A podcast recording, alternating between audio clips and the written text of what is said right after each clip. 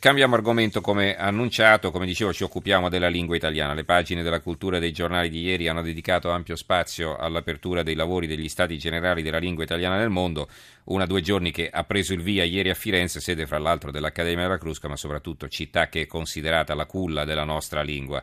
E ne parliamo con eh, due nostri ospiti che abbiamo in linea. Allora Claudio Marazzini, presidente dell'Accademia della Crusca, buonasera ed è con noi anche eh, Alessandro Masi, segretario generale della Società Dante Alighieri. Buonasera anche a lei Masi. Buonasera Mensurati, buonasera. Allora, eh, professor Marazzini, eh, misuriamo un po' la febbre alla lingua italiana, insomma, è, facciamo un po' un'anamnesi, cerchiamo di capire come stiamo messi, perché insomma ci sono dati in controtendenza, da un lato c'è questo risveglio dell'interesse per la nostra lingua all'estero, nel mondo, tanta gente che la vuole studiare, apprendere, eh? E poi, eh, e questo poi sentiremo dal eh, segretario generale della Dante Alighieri, è purtroppo inficiato dai, dai problemi di bilancio, insomma non siamo, gradi, non siamo, in grado di dare una mano come vorremmo a tutta la gente che si interessa all'italiano e poi però sull'altro fronte c'è eh, un'Italia dove gli italiani faticano un po', insomma, soprattutto per quanto riguarda l'italiano scritto.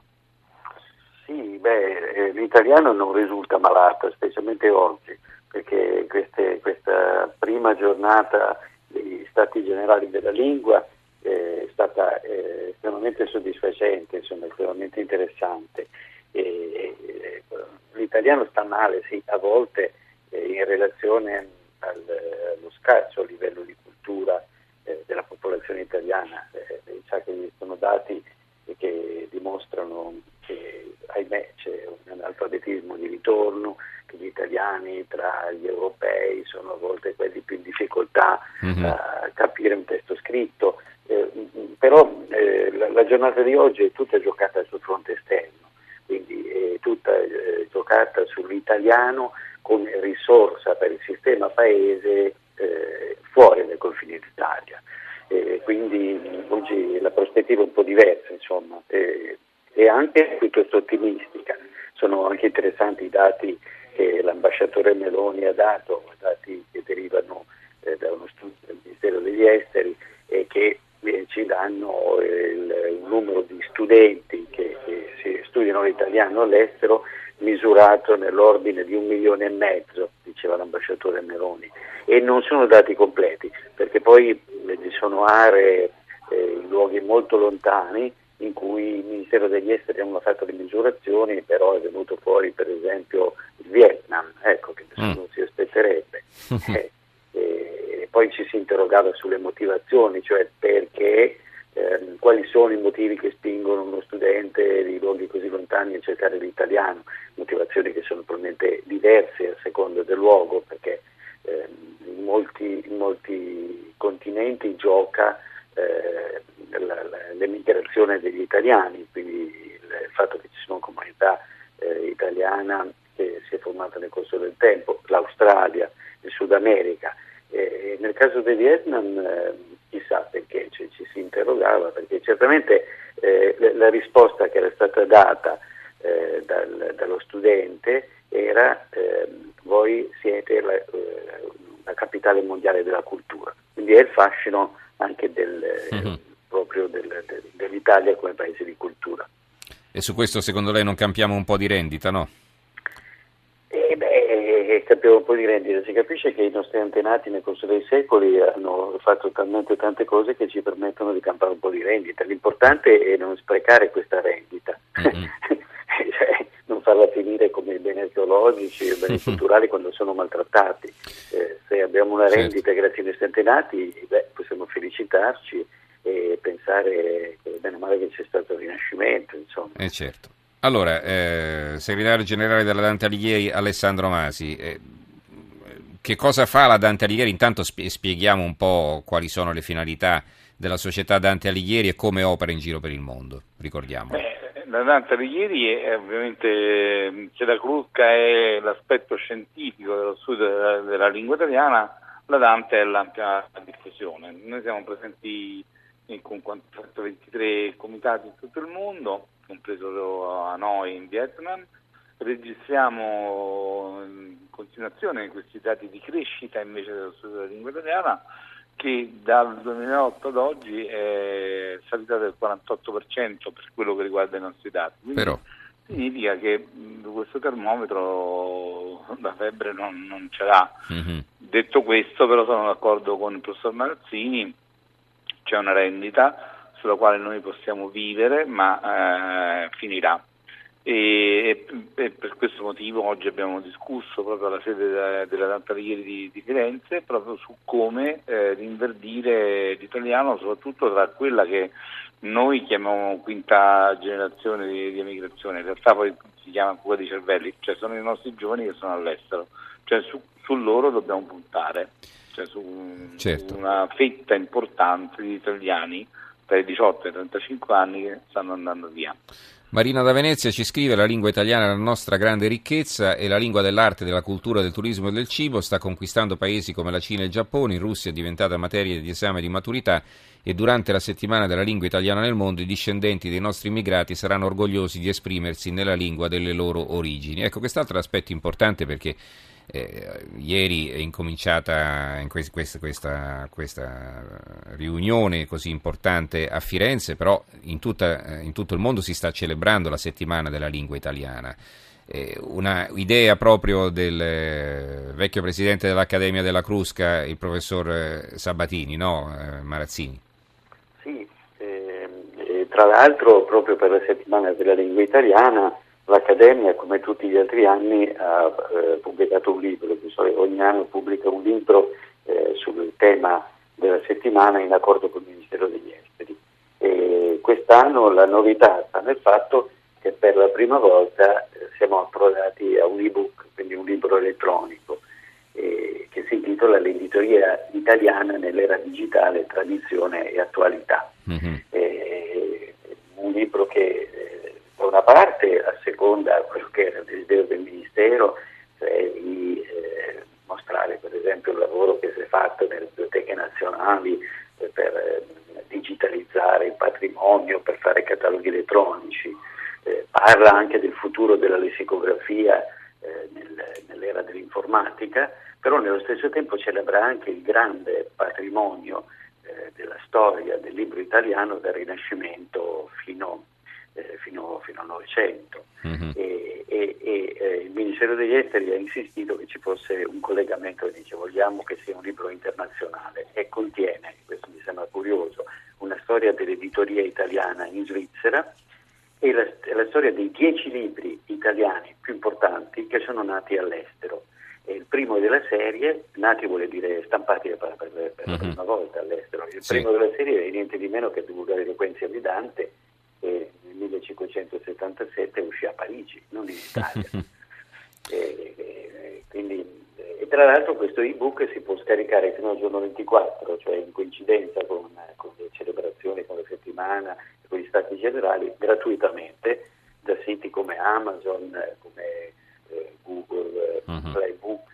Playbooks eh, quindi Bene. inviterei gli ascoltatori a procurarselo, visto che non costa nulla, basta scaricarlo dalla rete. Stiamo parlando della lingua italiana, c'è un messaggio che vi leggo. 50 anni fa la RAI con il maestro Manzi ci insegnava a leggere, scrivere e ragionare, adesso ci obbliga al multi-ignorantismo. E poi prosegue questo ascoltatore che evidentemente non ha il coraggio di firmarsi. Renzi è infame, ma non si può dirlo. Allora, attenzione, lei può dire benissimo che Renzi è un infame e lo può anche pensare. Non si può usare la radio come megafono per insultare le persone, tutto qui. Insomma, la radio è un servizio pubblico e uno non è che può approfittare della vetrina per insultare eh, chiunque, no? Mi sembra questo un po' il ragionamento che volevo farvi capire. Allora, Proseguiamo allora con i nostri ospiti, Alessandro Masi, segretario generale della Società Dante Alighieri, Claudio Marazzini, presidente dell'Accademia della Crusca.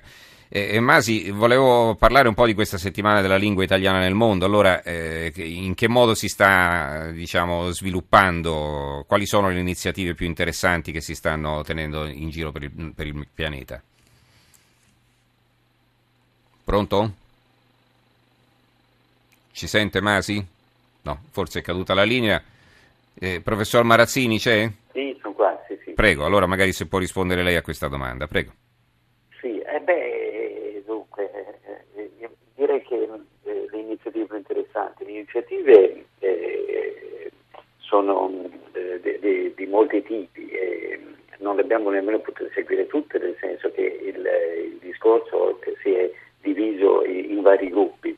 Eh, posso dire eh, quello che ho visto dal, dalla posizione in cui ero io e, e, quindi ho assistito, sono stato proprio alla sede della Dante Alighieri, quindi è stato vivacissimo eh, il dibattito tra i rappresentanti della Dante Alighieri di tutto il mondo.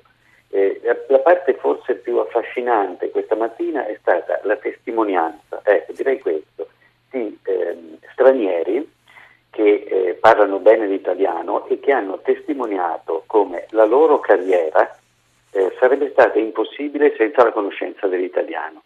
E non abbiamo visto per, soltanto, can, per esempio, cantanti giapponesi, si sa che l'opera lirica è legata alla lingua italiana, ma con sorpresa, per esempio, il direttore eh, del, di, di, una grande biblioteca tedesca, eh, la più grande biblioteca della Baviera, di Monaco, eh, che ehm, si è trovato eh, a fare la, la, sua carriera custodendo un patrimonio preziosissimo di libri italiani, il, un patrimonio che è secondo soltanto la Bodleiana di Oxford. E, e, appunto diceva eh, senza l'italiano eh, che aveva imparato partendo da studente, venendo a Firenze. Insomma, il, eh, questi personaggi testimoniavano quello che ha potuto significare anche sul piano pratico la conoscenza di una lingua come la nostra, che è eh, reputata normalmente una lingua da amatore, una lingua che, che, si studia perché è dolce, perché è bella, perché l'Italia è un bel paese per fare turismo, però poi ha anche le sue ricadute pratiche, perché insomma lo scopo del Ministero è eh, vedere se l'italiano può essere una risorsa. Normalmente eh, c'è, c'è il rischio che in certi ambienti industriali o economici si veda l'italiano come un ostacolo, come un ostacolo al commercio, al progresso, insomma è la storia uh-huh. del, dell'inglese come lingua unica. E qui si, si sta cercando di vedere invece, invece, in che modo l'italiano può diventare una promozione per il turismo, eh, un'attrazione verso l'Italia, e quindi per esempio come convenga eh, fare venire sì ingegneri che studiano in Italia e studiano in inglese, però insegnare loro anche un po' di italiano, perché eh, legame che si crea con una nazione che si è conosciuta, di cui si è imparato qualcosa della lingua, di cui si è apprezzata la cultura, sarà fondamentale nel corso del certo, tempo e certo. potrà produrre de- dei vantaggi. Masi è di nuovo in linea, vero? Eccolo qui. Sì. No, eh, quello che, che insomma, mi chiedevo, la, la conoscenza e l'apprendimento della lingua italiana può diventare anche un'occasione di, di emancipazione non soltanto culturale ma anche economica. penso alle tante persone che imparando la nostra lingua poi possono venire a lavorare qui e insomma diventa un asso nella manica, no? Ma guardi, come non posso non essere d'accordo con il professor Marazzini, con il presidente Marazzini, eh, con il quale dividiamo uno scambio intellettuale da diversi anni. Noi abbiamo avviato adesso i parchi letterari. I parchi letterari, ad esempio, sono un modo di rilanciare la cultura, la lingua in quelle zone dove Levi, Pasolini e altri grandi scrittori sono stati.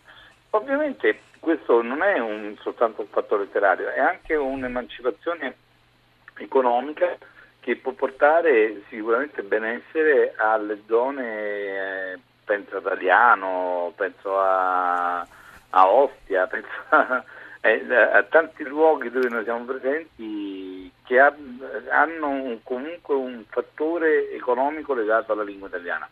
Poi devo dire che stamattina c'è stato un intervento del ministro Giannini sì. che io ho molto apprezzato e, e, e, credo che sia condiviso da tutti, quello di rilanciare la lingua italiana per l'arte.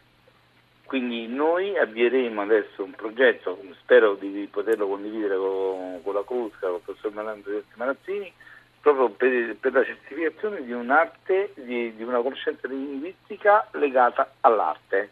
Cioè dire olio su tavola o oil on canvas non è la stessa cosa. Tempera mm-hmm. su olio, tempera su tavola, eh, olio eh, o tempera ad uovo, ad uovo, sono cose che vanno dette in italiano, non posso certo. in inglese, mi dispiace. Benissimo. Eh, una, una, domanda finale, Cristian da Pozzallo ci scrive, scusate come si chiama l'ebook sul maestro Dante, però non è sul maestro Dante l'ebook. No, no, no, mm. no è sulla storia dell'editoria italiana. Mm-hmm. E, quindi, Ma si scarica anche dal vostro sito? Eh, anche dal sito della Crusca. Benissimo, allora eh, consigliamo all'ascoltatore di andare... nell'era digitale. Perfetto, allora consigliamo al nostro ascoltatore e a tutti gli altri interessati di sì, and- sì, andare sul Entro sito 24, dell'Accademia della Crusca. perché dopo ci sarà ancora, ma sarà a pagamento. Sarà a pagamento, Quindi, perfetto. Ringraziamo... Sì, prego. consigliare anche di andare sul sito www.ladante.it per scaricare i canti di Dante che noi abbiamo prodotto in viaggio in Italia, in Italia eh, certo.